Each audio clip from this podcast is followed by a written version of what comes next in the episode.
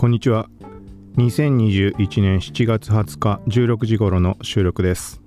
今回は大きく分けて前半後半という形でまず SNS 関連の話をします。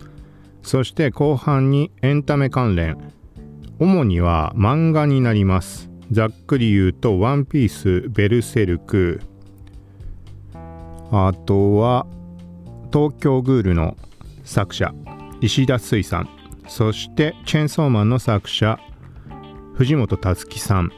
はい。この辺りはネット上でも話題になっているものを多く含んでいるので、まあ、何のことか思い当たる人もいると思うけど、まあ、この辺りざっくり触れようと思います。ちょっとね力の入れ具合としてはおそらく後半が強いかなと思います。はい、あとはもう一個大きいのでエヴァもあるしね今日。そう。という感じで前半の SNS 関連はまさらっとになるかと思います。そんなめちゃくちゃ新機能動向とかそういう感じではないので。はい、まあ、よかったら最後まで聞いてみてください。この番組はコウキチ T が SNS テックガジェットの最新情報を独自の視点で紹介解説していくポッドキャスト聞くまとめです。ながら聞きで情報収集に活用してください。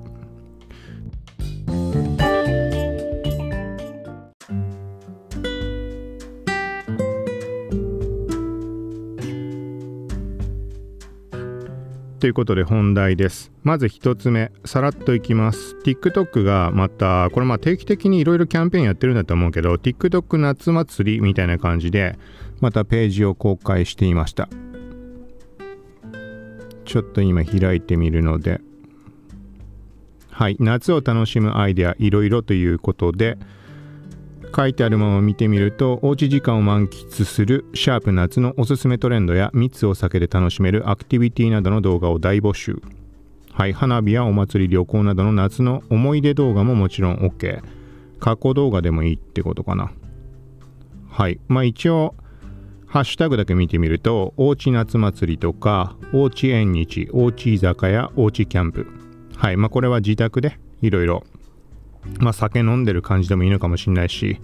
うまいもの作って食べてますみたいな感じでもいいんだろうし結構バリエーション飛んでるので投稿に悩むようなことはないんじゃないかなと思います。その他まあ片っ端からかな夏のおすすめ夏スイート夏レシピ夏コーデとか思い出関連だと夏の思い出夏嵐花火 Vlog まだまだあるね。あとは夏ソング的なところでのくくりだったりとかおすすめトレンドとかはいまあなんかこんな感じです。で投稿してえっ、ー、とねなんか選ばれると渋谷で動画があのー、流れる。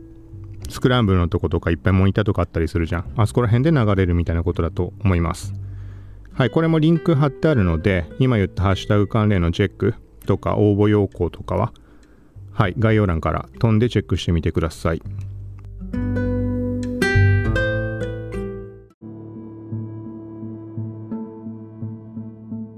続いて、これ写真関連、フォトコンテスト関連の話になります。えっ、ー、と、東京東京っていう東京都の、なんて言うんだろうね。まあ、なんか東京都の PR 用？例えばオリンピックだとかそういうのを控えてってところで立ち上がったプロジェクトというか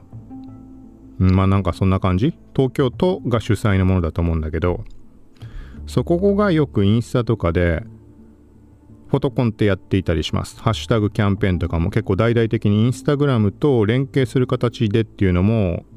一昨年ぐらいに多分あったと思うんだけどそう。もうで何回も開催されているんだけどこのコンテストが。で新しいものが今回シェア東京っていう名称のものがスタートするって話です。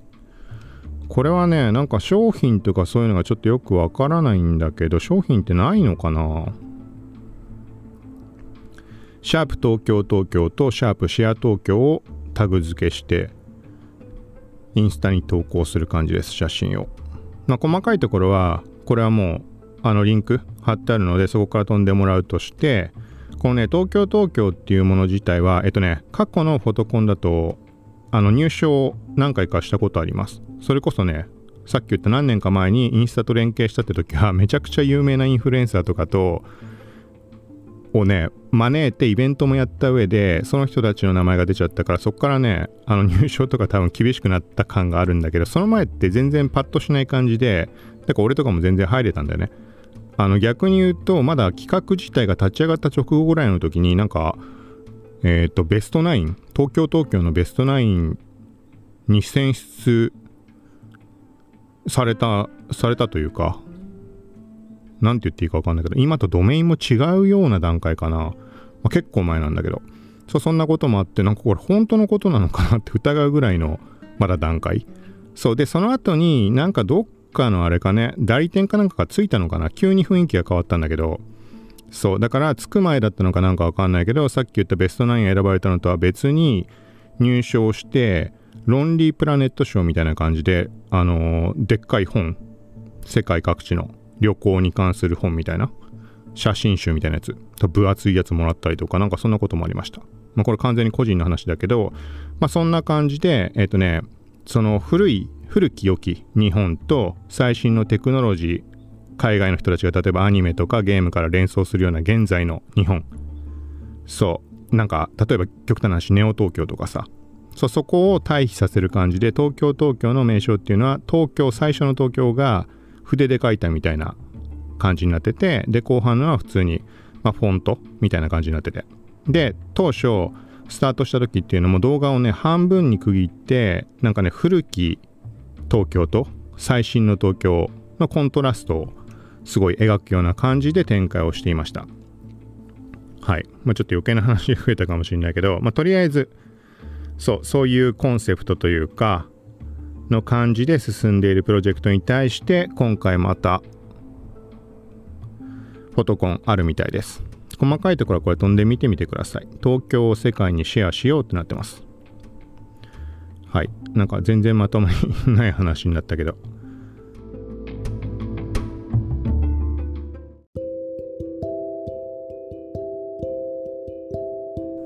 続いて Twitter のサブスクは微妙みたいな記事が海外で上がっていました。Android Central。はい、これはちょっと英語の文章なので、正確にそういうニュアンスかわからないけど、多分そういう意味合いじゃないかなと思います。とりあえず、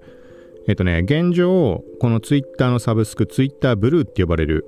もの、お金を月額払うと追加機能が使えるようになるっていうサブスクになっています。で、この機能は、カナダとオーストラリアの2カ国しか現在は使えないです。でこのサイトブログの管理者の方がカナダに住んでいるってことだと思うんだけどそれであの運運のいいことに使うことができたってでそれぞれの機能に関して感想を記事にしていた感じです。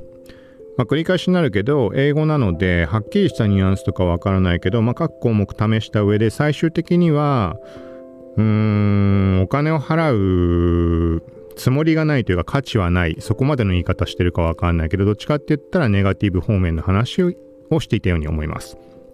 はい。で、国によって若干、レートは抜きとして金額の差があるような印象もあるんだけど、とりあえず日本では350円という表記に今のところなっています。まだ使えないけど。だからその価格で考えた時にもなんか見合わないみたいな判断をしたってことなんだろうね、きっと。はい。まあね、100%今言ってるの真逆の話を書いてるってことはさすがにないと思うんだけど正確なところはちょっとニュアンスも含めて飛んでみてください全然英語わかんないので翻訳してみて、まあ、そういう感じかなぐらいなのでそうで実際にここに何の機能が含まれるかみたいな話。これはね過去に記事書いてあります6月ぐらいに。これはちょっと一応リンク貼っておきます。ただし全部カバーできているかわからないので現時点個人的に把握しているところちょっとここで触れます。まずツイートの送信取り消し機能。これはね、ニュアンスがちょっといまいちつかめないんだけど、だからそれこそさっきのあの海外ブログ見てもらったらちゃんと把握はできるかもしれないけど、えっ、ー、とね、実際に送信はしたんだけど、それを取り消しできるっていうことなのか、プレビューの時間が設けられているのかっていうのはちょっと把握できないです。なんかね、プレビューを見て、なんかこれ間違ったなと思ったら取り消しができるっていうニュアンスにも取れたんだけど、そう、本当にそういうことか、そういうことなのかわかんないんだよね。要は他の人にも見えてしまった状態で取り消しができるってことなのか送信完了したように見えるけどそこから例えば60秒間は実際には他の人から見えていないからその間に取り消しするならしてくださいってことなのかちょっとわかんないですけどこれ前に触れたけど例えばさなんだろうな。まあ、誤字脱字とかはもちろんそうだし、なんかさ、アスキーアートとか使ったりした時に実際投稿したらずれてしまったとか、ちょっとこれは削除せざるを得ないみたいな時ってあると思うんだけど、そういうのの確認にはいいのかなっていう。そう、見た目の確認。でそういう意味でプレビューって言ったんだけど、ちょっとこれ正確なところ把握できてないので、はい、また分かった時点で話をするけど、まあ、貼ってあるリンク関連で確かめてもらうとか、ニュースメディア行けば正確な情報は把握できるかもしれないので、はい。で、その他、これはずっと欲しいなと思っていたもの、ブックマークのフォルダ分け、カテゴリー分けみたいな機能、これはなきゃダメでしょっていう話なんで、むしろ、ようやくつくのかって話で、だからこれはちょっと目的としては課金は個人的には350円ぐらいなんだったらありかなと思ってます。この機能一つのためでも、まあ悪くないからって。あのー、がっつり活用する気であればさ、かなりね、便利になるじゃん。ブックマークなんてさ、だってもう追加するだけ追加するけど、見返すことなんてもうほぼ無理なので、もう全部時系列順だしさ、なんか一番ね、なんかもうちょっと考えてほしいなと思うのが、昔ブックマークをしたものがあったとして、それをもう一回ブックマークした時って、ブックマーク済みですって出るんだけど、上に上がってきてくれないんだよね。今ブックマークしたんだけど、上に上げてくれよって思うんだよね。じゃないとさ、どこまで遡ればそれが出てくるかわかんないじゃん。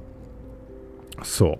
みたいなのがあるので、まあそういう意味合いも含めてカテゴリー分けできるんだったら、まあちょっと今後、過去のものは抜きとして、今後のものは使いやすくなっていくかもしれないし、はい、現状だと個人的には、まあブックマークはなんとなく、あのー、重要度が低いけど後で見たいかなみたいなものはやるけど結局見ない。ほとんど見ないです。で、確実にみんな見るってものとか、特にこの、ポッドキャスト配信にあたってのネタになるようなものとかっていうのはもう自分に DM を送るとか、あとは、ポッドキャスト用じゃないものに関してはサブアカに向けて DM を送るとか、なんかそんな感じにしています。だからこれがもしかしたら課金することによってもうちょっと柔軟に使えるようになるのかなみたいなそこは期待しているところです。で、その他は、えっ、ー、とね、テーマカラーの変更。パソコンのブラウザとか、モバイルでもまあブラウザ版で使った場合ってテーマカラー変更できると思います。えっ、ー、とまあ普通にダークモードとかであの紺ネイビーと背景ブラックと白っていうのはもちろんだけどそこにリンクのカラーの色が変えられたりとかピンク青緑とかこの組み合わせだけでも結構印象変わったりするので個人的にはねもういつもね多分黒ピンクもう一色なんて選べないよね。黒ピンクで使ってるような気がするかな。あんまパソコンの方触んないからあれだけど。そうまあなんかそんなことが課金するとできるようになる。はい。ともう一つぐらいなんかパッとした機能があった気がするけどちょっと今すぐ浮かばないです。であとは専用のカスタマーサポートが用意されるみたいな話もあります。この前なんて触れたっけか。そうこのサブスクに関する問い合わせだけっていうことであったら何かあったってなくたって意味ないような気はしちゃうけどなんかさ、例えば Twitter の機能全般に関するわからないこととか、そういうことに関しての質問にも対応してくれるとかだったらすごいなと思うけど、はい、まあこれはどうなんだろうっていうところです。はい、あ、そうだ、もう一つはリーダーモード。ちょっとね、これね、多分ね、昔話した時も、ブログももしかしたらあんま触れてないか適当なこと書いてるかもしれないけど、えっとね、今回、その海外のメディアのやつを見た時に把握できました。これもおそらくだけど、例えばツイートでスレッドでこう何回もに分け何回もに分けて続けてツイートしてる時ってあると思います。例えば5分割して続き続きってやって。それを1ページのなんかねまるでブログのような感じで見られるそういうモードっぽいです。はいだからなんかこれは悪くないのかなとも思ったんだけどうーんまあ実際のところなんか良し悪しあるのかなみたいなところも感じたかなまあ何とも言えないこれはなんかそういう機能だって分かってる上で見に行くんであればもしかしたら、うん、快適かもしれないし、はい。まあ一応そんな感じです。はい。まあリンク貼ってあるので見てみてください。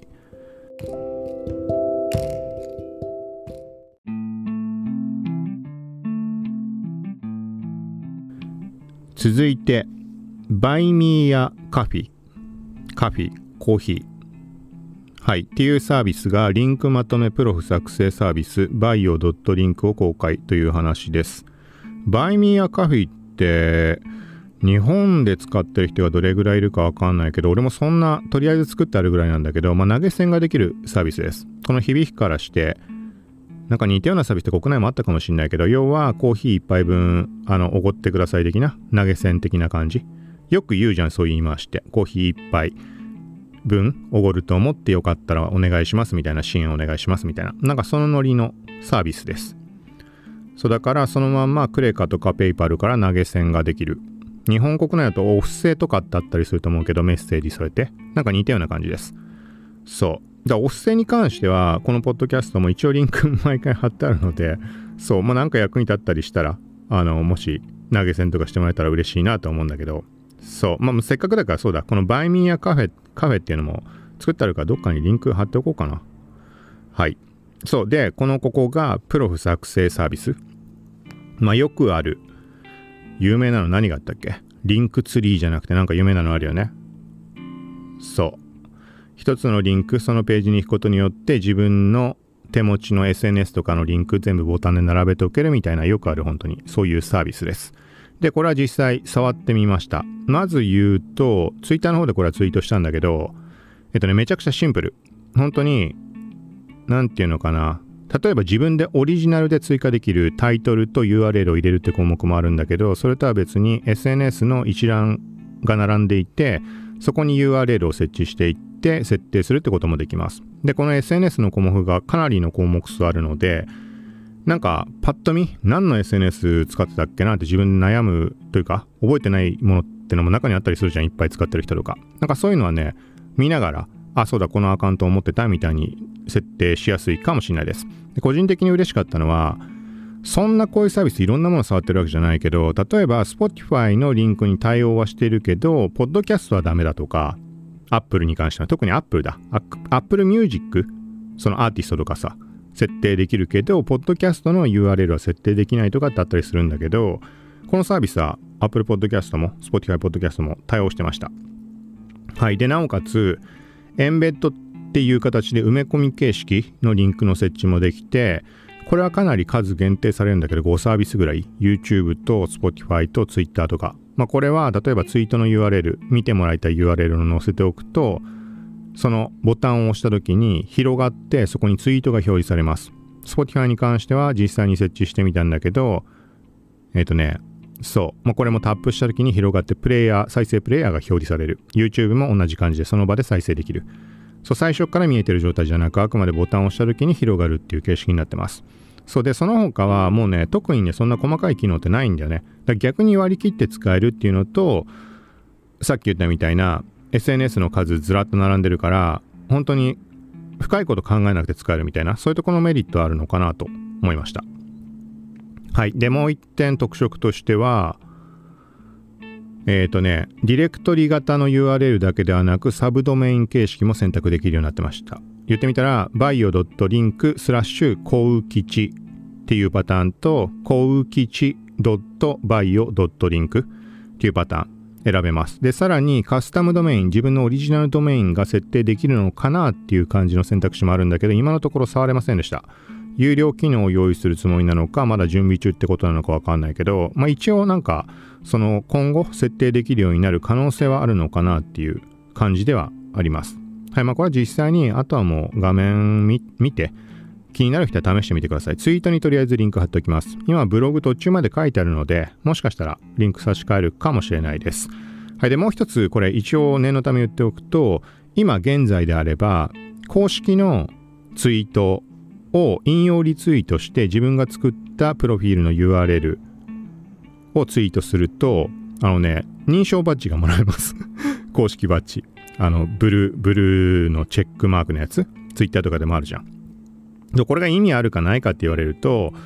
まあなんか単純に欲しいんであれば応募するぐらいに思ってしまうかもしれないけど、ただ重要なのって、あのさ、このサービスがでっかくなった時に有効だよね、すごい。今もらえとくって。永遠にさ、それやり続けるんだったら意味ないけど、どっかの段階で区切るじゃん、きっと。ここ以降はもうそれはキャンペーン終了で認証バッジは終わりですってなった時に、後々本当にさ、サービスが化けた時とか、認証バッジついてるじゃんって、いうことになる可能性もなきにしもあらず。もう完全に可能性の話だけど。そうで、あとは、こういう新しいサービスとかって先に触れておくといろいろメリットがある。自分が把握するっていうことのメリットはもちろんあるし逆にサービス側からすると少しでも広めたい広めてくれる人っていうのは歓迎っていうところもあるわけでそういろいろメリットはこういうの発生するのでそういう意味でも早い段階で触れるっていうのはいいんじゃないかと思います。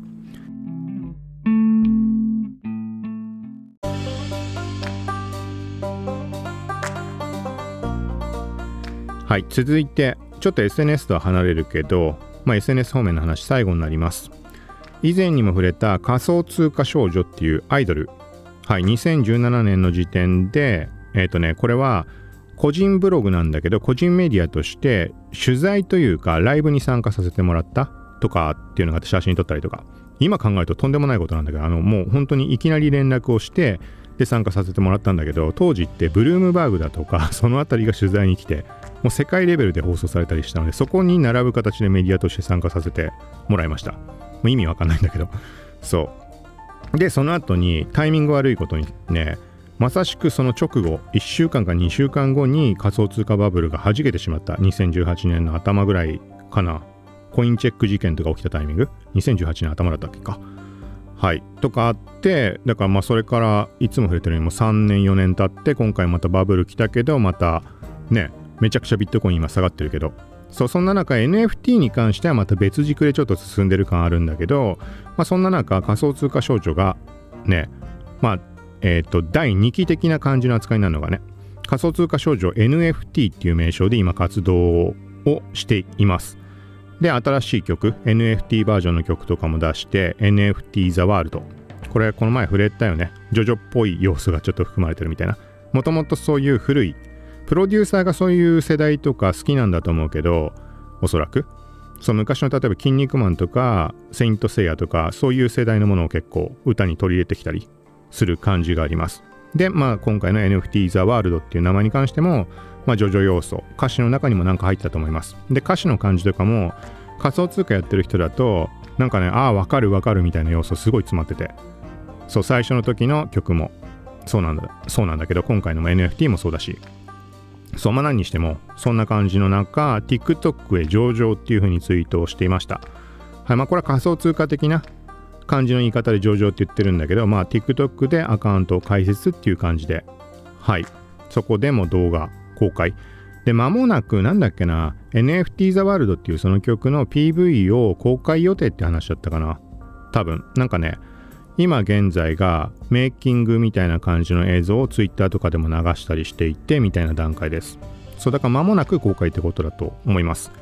はい、とりあえずこれは TikTok の方、海外版ってことなのかね、アカウント。ちょっとわかんないけど、とりあえずリンク貼っておきます。気になる人はチェックしてみてください。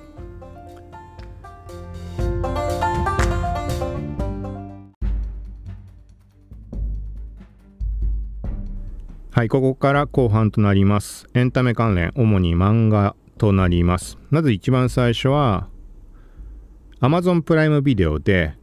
8月13日から新エヴァンゲリオン劇場版の公開が決定ということです。公開というか、まあ、配信開始。ちょっとあんま把握してないけど、海外だけしか対応してなくて、日本では配信されないのかみたいな話が確かあった気がします。で、そんな中、日本も対応ということだと思います。これもリンク貼ってあります。まあどうでもいいかもしんないけどなんかね最初そのプライムビデオのページ探した時って見に行った時存在してたんだけど日付がね8月12日だかとにかく12だったか分かんないけど全く違う日付だったんだよね。なんか間違ってんのかなんか時差的な何か海外版の元をちょっと言い方わかんないけどなんかまあ誤った表記なのかなんかそんなことなのかなってちょっと思ったらしばらくしたら8月13もうメディアとかでも発表、公式発表もあった日付に切り替わりました。はい。なので、そのページにリンク貼ってあります。で、プラスで言うと、Amazon プライムビデオってもう俺自身は当たり前のように使いすぎてて何も思わないけど、もし加入してない人いたとしたら、えっ、ー、とね、これはね、なんていうのかな、もう加入してて当たり前ぐらいの感覚で個人的にいるけど、よくよく考えてもめちゃくちゃお得だから、Amazon 普段使う人だったら加入しない意味はないんじゃないかなっていうぐらいの感じ。だってその月額で言うと500円ぐらいなんだけど年額だと割引されていくらぐらいだっけ？ちょっとパッと数字出てこないけど、まあ、500×12 よりは安い。6000よりは全然安い金額で済みます。でなおかつあの当日配送というかお急ぎ便とかの料金もかからないし。で、個人的にはもう完全に割り切って Amazon で買うってものは急ぎで欲しいものっていう頭があるからかもしれないけど、その時に普通の人たちってさ、プライム会員じゃない人たちってその都度そのお急ぎ便用の料金がかかるんだっけ？違うっけ？もうそのぐらい分かってないんだけど、とにかくそういうの一切気にすることなく注文してすぐ届くっていうそういう感覚の中で Amazon プライムビデオも使えるってすごいことじゃない？ってなんか最近改めて認識するようになって、そう、だからなんかそうだな、まあ深夜版ゲリオン劇場版をきっかけでも何でもいいかもしれないけど、お得感はすごいと思うので、まだもし加入してない人っていうのいれば、なんかいいタイミングというか、一回考えてみるのもありじゃないかなと思います。めちゃくちゃこの生活が快適になる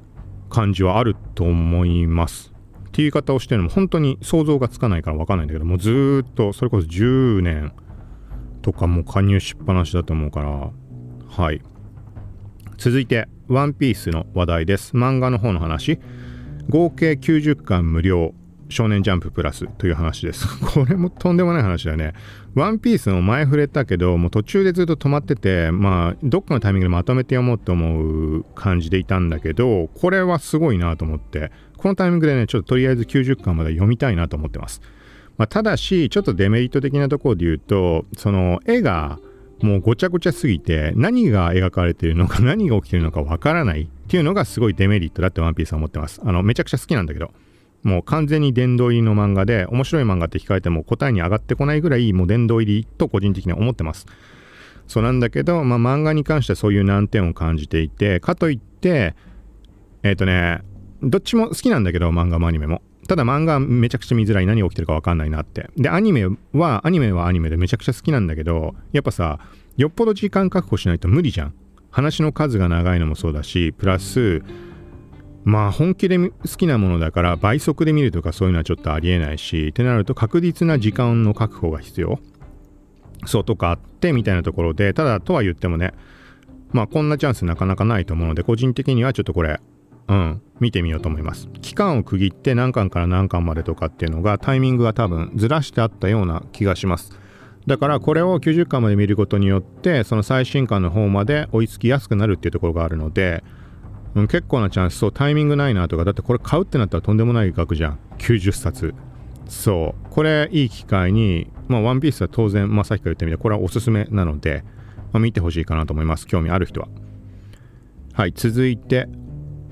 えっ、と、これも無料で見られるものです。ルックバック、藤本つ樹さん、少年ジャンププラスで公開されています。これはもうとにかくめちゃくちゃツイッター上で話題になってるから、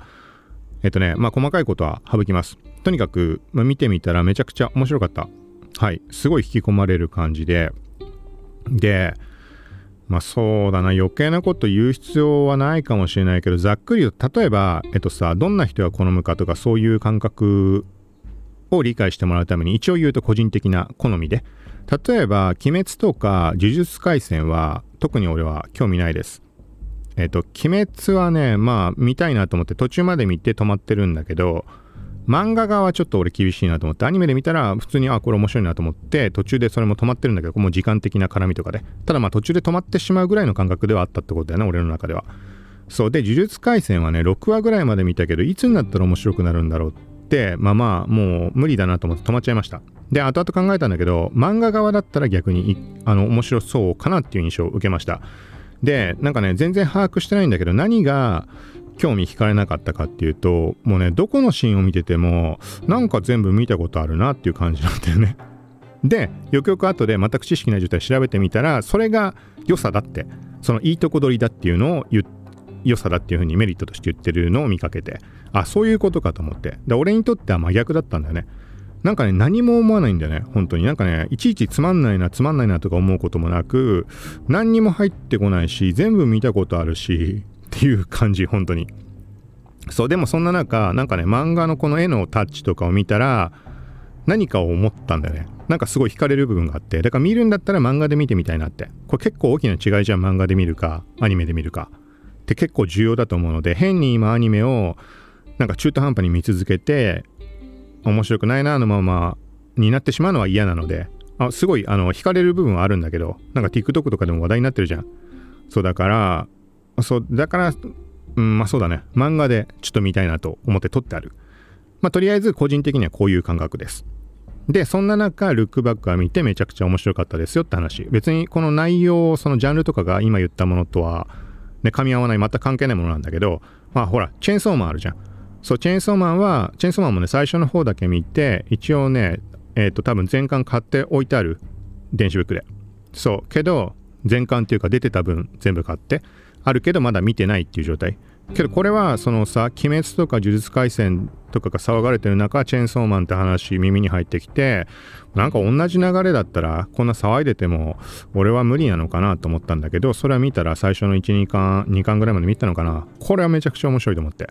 そう。で他の好みで言うと東京グールが結構最高峰っていうふうに思ってる感じなんだね。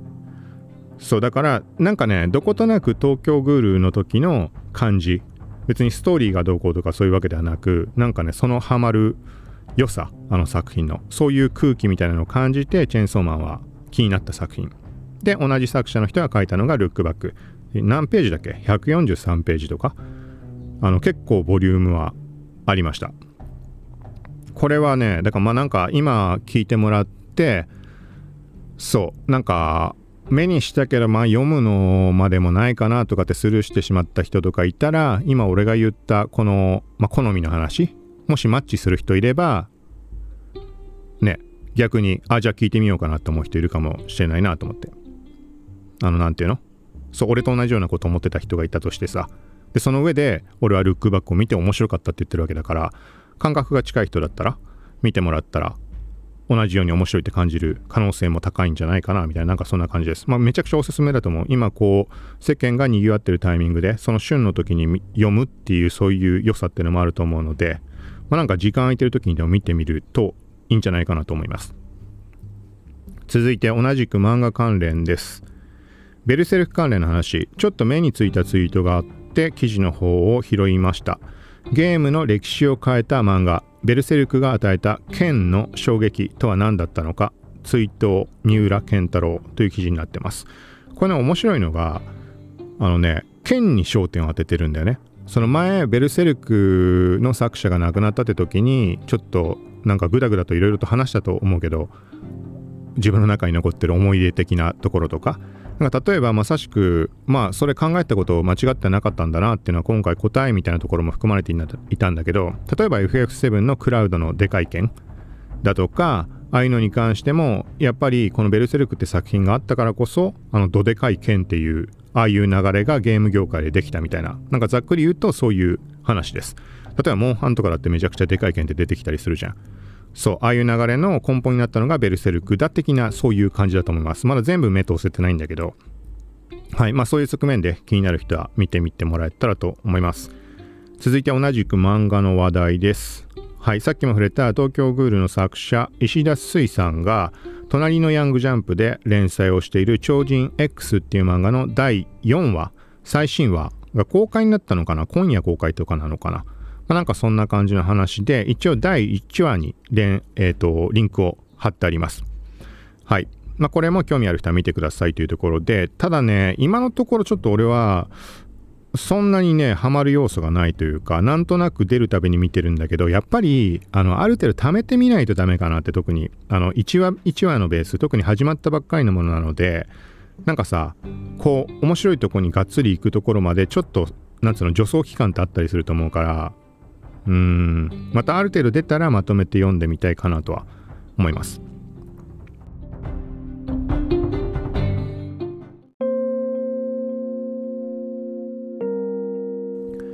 はい。そしてまあ一応今のがエンタメ関連